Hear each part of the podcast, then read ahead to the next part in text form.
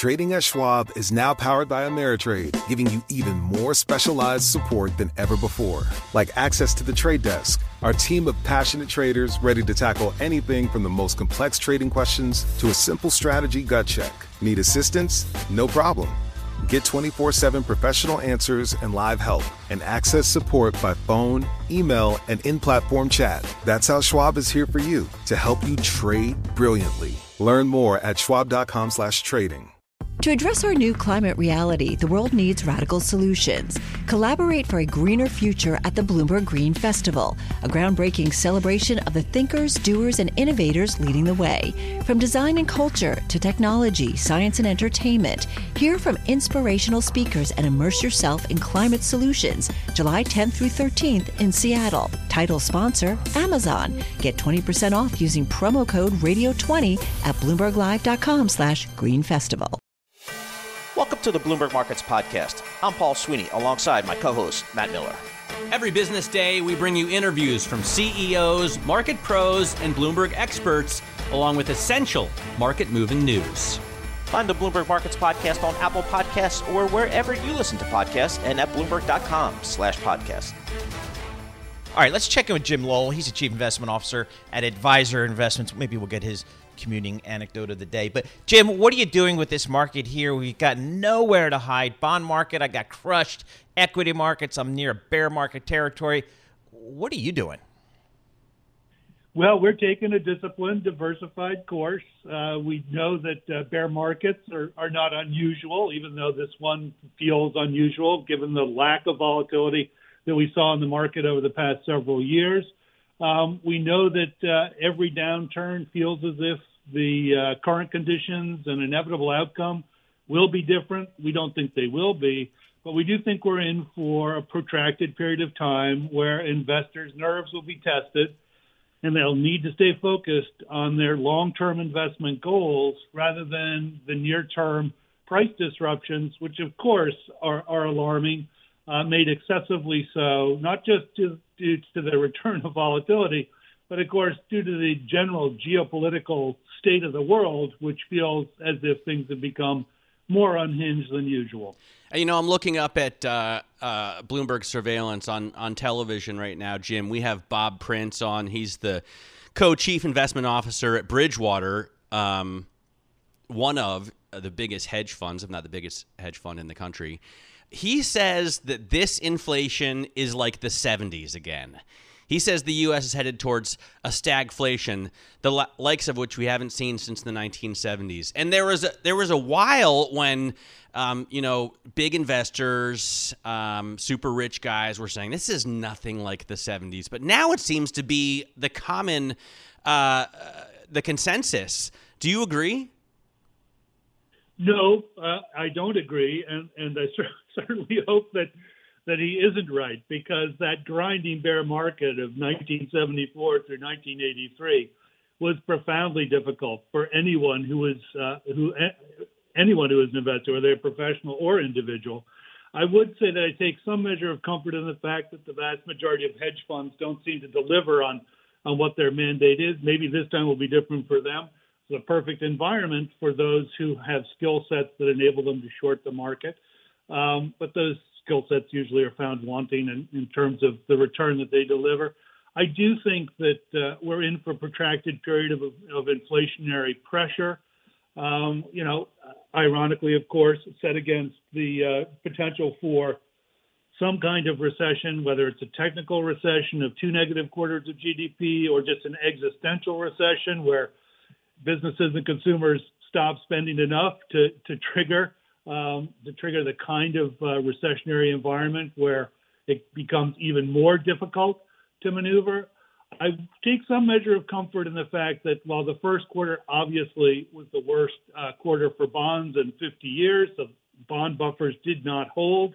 Uh, ever since then, they've been behaving relatively reasonably in terms of uh, on down days, giving us that defensiveness that we we aim to achieve from them in our portfolios, and on up days, uh, letting the market uh, run where it runs on the equity side. So I think we're getting to a more defensible position in terms of asset allocation, but we're not out of the woods yet.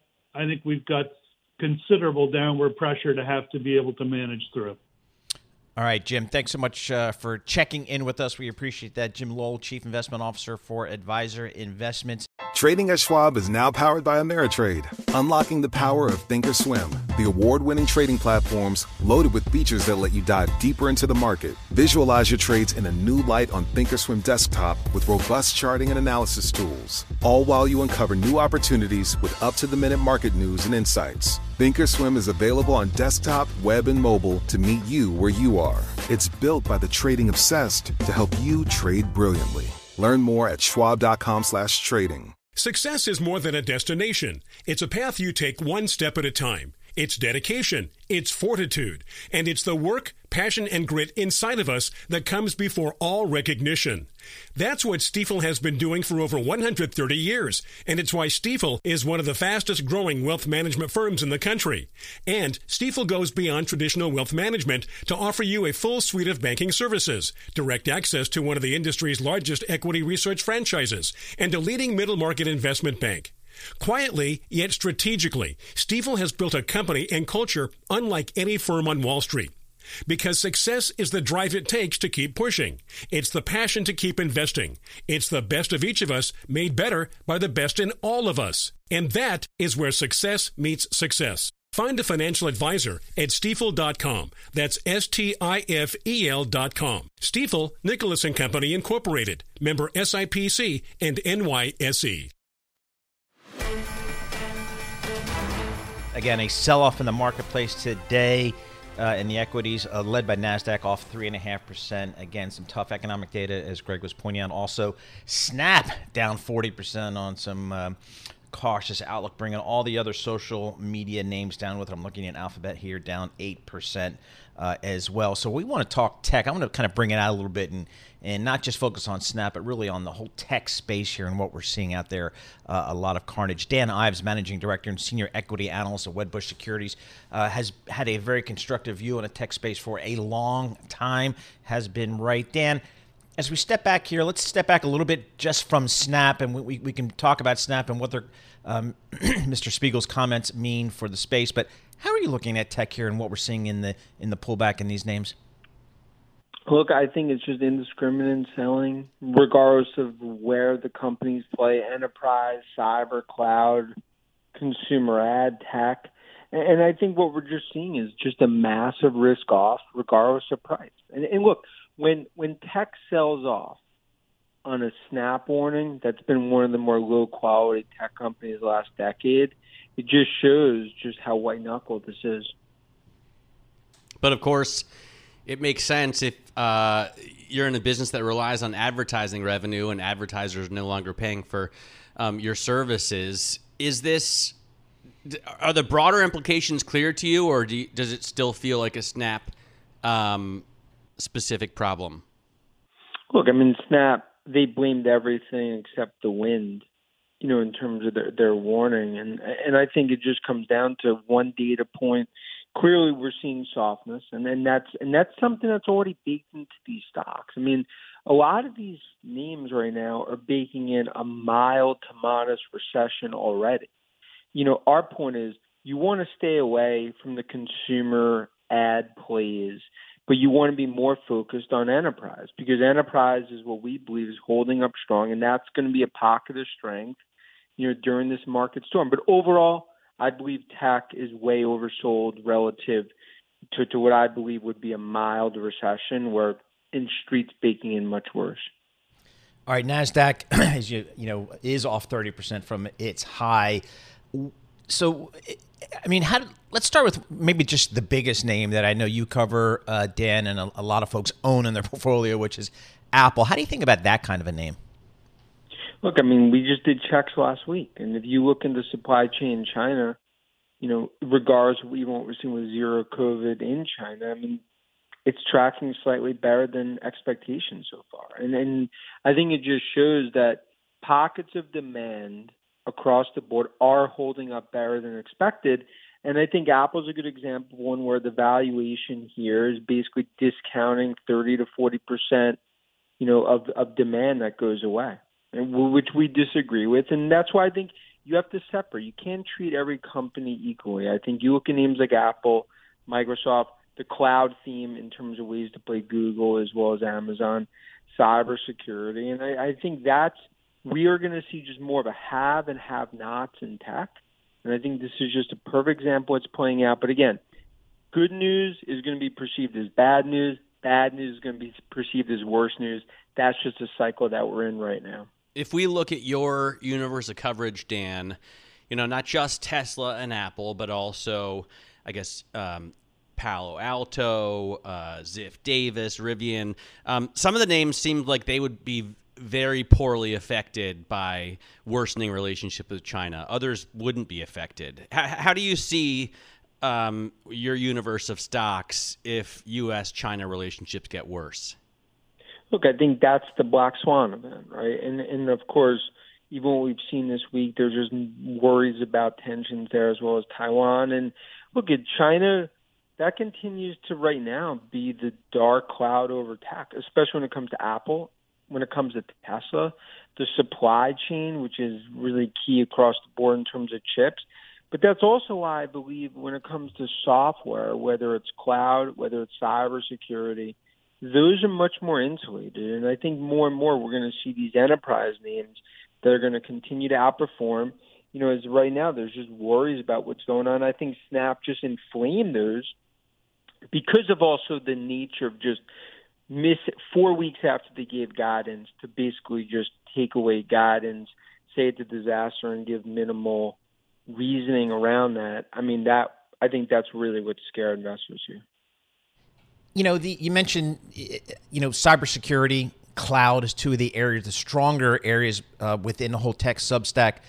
Uh, Dan, what are those companies saying about maybe customer demand? Is there anything that a recession fears are coming through and maybe their order books at all?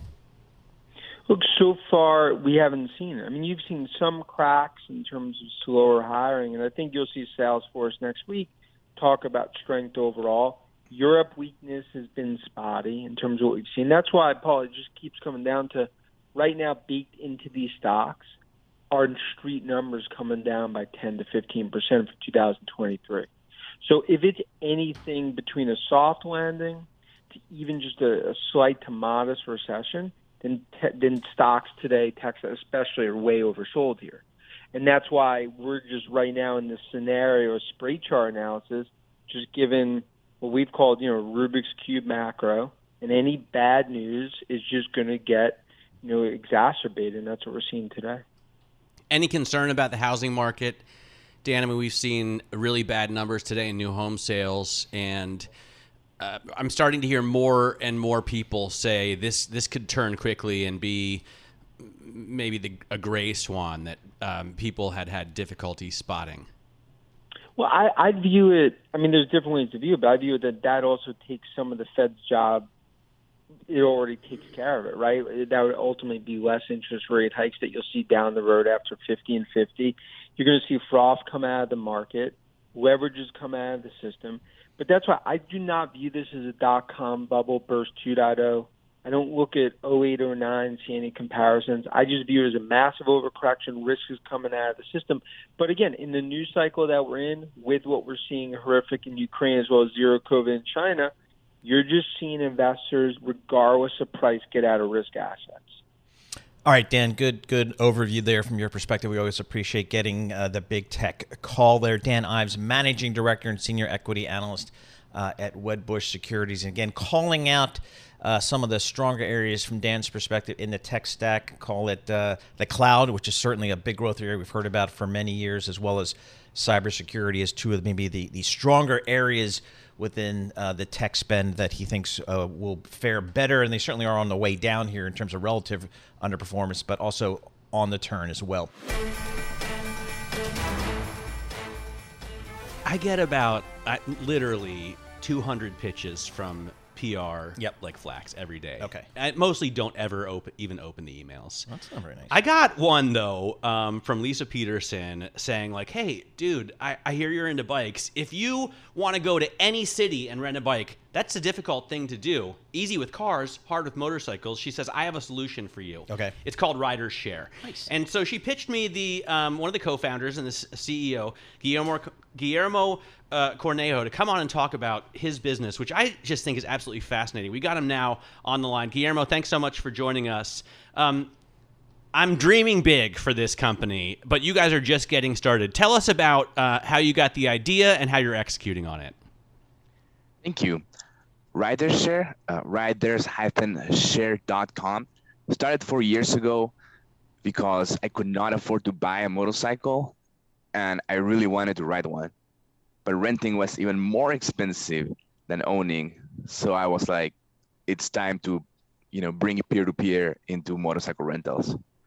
And so, how has that worked out? I noticed that I just did a quick search around um, where I live in Westchester, and I can get everything from a Vespa for like thirty dollars a day to, uh, yeah, a Harley like I'm Street Vespa. Clyde for hundred and fifty, which. Or actually, I think I saw a, Har- a Harley Fat Boy for like ninety bucks, which is a great price. There's a big differentiation in price, but there's a lot of supply out there just going peer to peer. I feel like there's more growth though, Guillermo. You could get rental uh, companies, dealerships involved. You could go international, get out of the U.S. I mean, what what what are your plans for the company? right now, our main focus is to continue to grow that supply. Um, we have thousands of motorcycles, but we have enough demand to support dozens of thousands of motorcycles. And just and just for the people that don't know, um, we don't own any of the motorcycles. We use the Airbnb model, basically. But you've got insurance set up, right? Correct. We provide insurance, and roadside assistance. We vet the riders. You know, we we basically de-risk the transaction as much as possible. Uh, Guillermo, I'm a big fan of uh, the company Harley Davidson. Ever since it kind of came public, I always follow their quarterly results, and I know one of the challenges for them is getting younger people into the motorcycle um activity. Talk to us about how you view that side of the business, the demand side, the, the, the total market size. when I worked in the auto industry, we saw that millennials actually love buying cars when they can afford it. So that's kind of what Riders Share does. We make riding a motorcycle more accessible. So the median age of our user is in the mid 30s. Huh. We're looking to partner with OEMs to get more, you know, more butts on seats.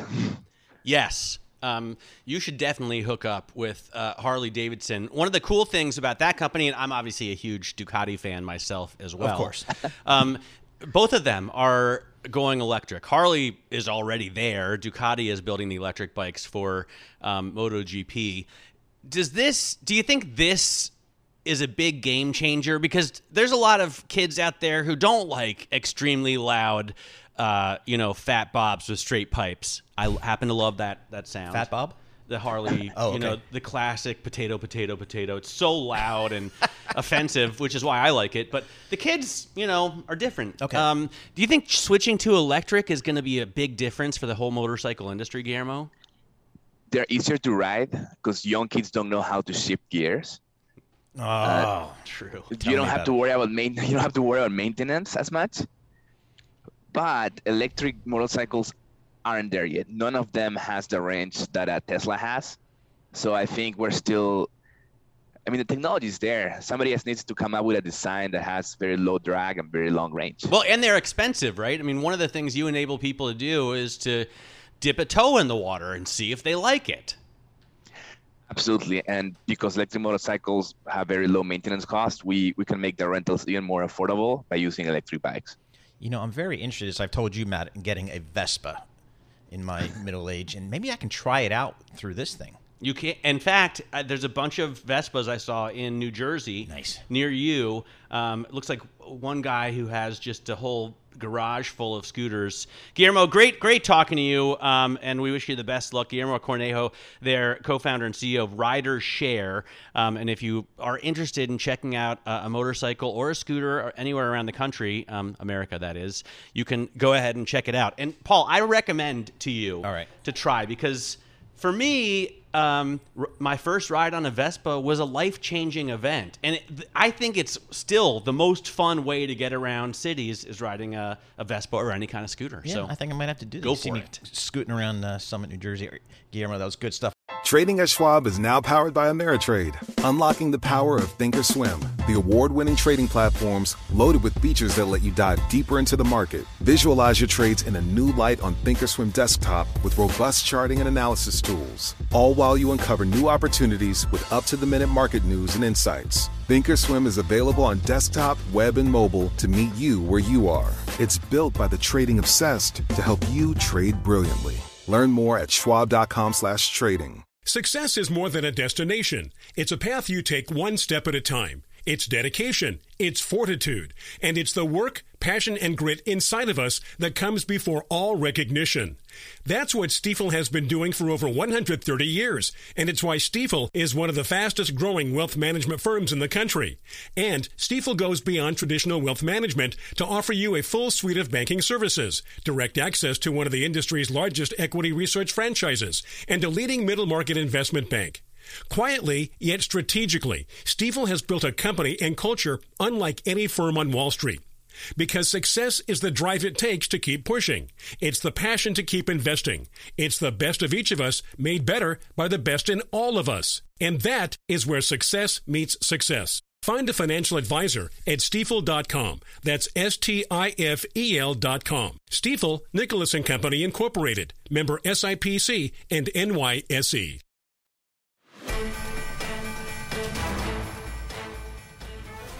Jason Greenblath. He's a senior portfolio manager at American Century Investments. And I want to talk fixed income, um, obviously, with, with you, Jason. Um, but I want to f- start it out from the perspective of the consumer because we just heard Brian Moynihan on Bloomberg Surveillance saying that the idea that um, Americans have spent their stimmies already is, is the wrong idea. The idea that the consumer is in a difficult place right now, at least from his vantage point as running one of the biggest credit card operations in the country, is just wrong. Um, what do you think about the, the, the consumer, especially given the inflation that we're seeing and concerns, little cracks that we're seeing in markets like housing? Good morning. Thanks for having me on. Yeah, I think the, the consumer topic is, is certainly uh, topical today. Whether you mentioned Brian Moynihan with Bank of America today, or Jamie Dimon and J.P. Morgan yesterday talking about the strength of the consumer, we we agree. We think that you know consumers in great shape today. However, what's the question for tomorrow? And we think that we're starting to see cracks. You know, we mentioned Abercrombie and Fitch. Uh, we had Target and Walmart, and the shift in in consumer spending. This change from goods to services is certainly having an impact, and inflation is front and center. Rising rates, higher costs, pass through of, costs that we saw in the first quarter is starting to weigh on consumer demand, and we think that the consumer may be in trouble in the second half of this year. And, and where does that hit in fixed income? We were just talking about, um, you know, high yield problems, cracks starting to show. So, um, does it make its way down to investment grade? Investment grade is is certainly taking a licking year to date, right? Between rising treasury prices, or tri- rising treasury yields, I'm sorry, and also credit spreads widening. But we could also say that yields are, are more normalized at this point at four and a half percent. Where it starts to to impact um, credit, particularly, is is valuations on the equity side become cheaper. So do M&A potentials and leveraging of balance sheets. So we're very worried about what could be coming down the pike in terms of new supply of debt to to either buy back shares and or buy companies from from company A to company B, whether that's private equity or from financial buyers in you know in the um, you know space of company A buying a peer, right? Company B. You know, uh, Jason, I just punched in INGO to get the Bloomberg Index browser, and I see the total return for U.S. corporate bonds off negative 13.36% year to date. So you are at American Century a member of the Global Fixed Income Investment Committee, which sets investment outlooks for the global fixed income group. Holy cow. What do you tell your teams? What do your teams tell you after a minus 13% first four and a half months of the year? Yeah, yeah, that's a, a fair point there. Um, certainly, growth is slowing. Um, the the Fed is is trying to combat inflation, and you know as, as early as two plus weeks ago, we had Chairman Powell saying they will do what it takes to bring inflation down to 2%. Now we're starting to hear some some rumblings of perhaps we'll, we'll pause in September. We had Bostic out yesterday talking about September as, as maybe a, a point where we'll wait and see on the data. As far as the outlook goes, you know, I know recession is certainly on a lot of people's minds. It's certainly a discussion point for us internally. Um, that's not our base case at the moment. I would say we're more in the stagflation camp, where we think inflation will remain stubbornly high. It may come off of 8.5%, but it will remain high. And then you have the consumer having this negative wealth effect. And so we think growth is slowing. It's going to it's going to slow dramatically in our minds in the second half of this year. So um, I wonder what what you're telling then investors. I mean, you have what 200 billion, 215 billion in assets under management. Um, you've seen obviously market pullbacks of the past, but they're different from this, right? This is a fiscal, a monetary stimulus driven um, issue. How do investors in fixed income deal with that? Sure. Um, you know, for sure, taking on higher quality, more liquid risk to us makes sense, particularly in the front end. We think that credit spreads and rates have repriced enough where you can start to dip your toes in and, and earn carry to help protect you in the event that rates do rise further. Um, the other area where we've really been focused on are story bonds, bonds that have a catalyst. For example, rising stars, um, bonds that perhaps you know are, are a bit more um, immune to, to this rising rate environment. Um, you know that would be non-cyclical sectors. So we, we think there's reason for to play defense here, but there are opportunities and dislocations that we see that can benefit our clients' portfolios. So, in the corporate sector, are there sectors that you guys like at the moment? Um, you know, some people have suggested, you know, healthcare or you know some of the real tried and true areas of technology, whether maybe some exposures to the cloud or cybersecurity and th- things like that. How do you guys think about the corporate space? Sure, high quality, single A and, and better offers what's perceived to be safe spread. The challenge with that, though, is M&A, and we think that you know, as valuations, as I mentioned before, become cheaper, particularly in, in equities, companies will be more prone to, to lever up and, and perhaps um, issue additional debt at concessions and, and hurt us as bondholders. We'd prefer to be buying these companies after the downgrade, after the event takes place, and we think we can get them at cheaper levels. So we're, we're really not favorable on, on healthcare and tech from an event risk perspective. And in fact, we're underweight in those two sectors. What we like at the moment is high quality, highly liquid front end bonds. We think that those offer value here, and, and they also insulate us a bit from event risk. And I'm, I'm talking more particularly in front end banks that don't have this type of event risk and will, will benefit from a rising rate environment. By the, by the way, before you uh, ran investment grade credit at Aberdeen and distressed debt at RBS. You went to Penn State. Uh, Dan Ives Happy went there Valley. as well. Happy Valley. Be- is it Beaver Stadium? Yeah. Is there 107,000. is there any chance, uh, you know, this year, looking forward to, for example, when you, when you get to play the Ohio State Buckeyes, is it going to be super depressing? Is there any reason to believe in Penn State? We we support them uh, in thick and thin, um, for sure. The Nittany Lions uh, always come out and, and leave their heart on the fields. And yeah, they, they lost a lot of players last season, but we'll we'll still support them and think that the the rising stars will. All right, uh, good prevail. stuff. Big fan too. Jason Greenblath, the senior portfolio manager, American Century Investments. Thanks for listening to the Bloomberg Markets Podcast. You can subscribe and listen to interviews at Apple Podcasts or whatever podcast platform you prefer. I'm Matt Miller. I'm on Twitter at MattMiller1973. And I'm Paul Sweeney. I'm on Twitter at PT Sweeney. Before the podcast, you can always catch us worldwide at Bloomberg Radio. To address our new climate reality, the world needs radical solutions. Collaborate for a greener future at the Bloomberg Green Festival, a groundbreaking celebration of the thinkers, doers, and innovators leading the way. From design and culture to technology, science, and entertainment, hear from inspirational speakers and immerse yourself in climate solutions July 10th through 13th in Seattle. Title sponsor Amazon. Get 20% off using promo code radio20 at bloomberglive.com slash green festival.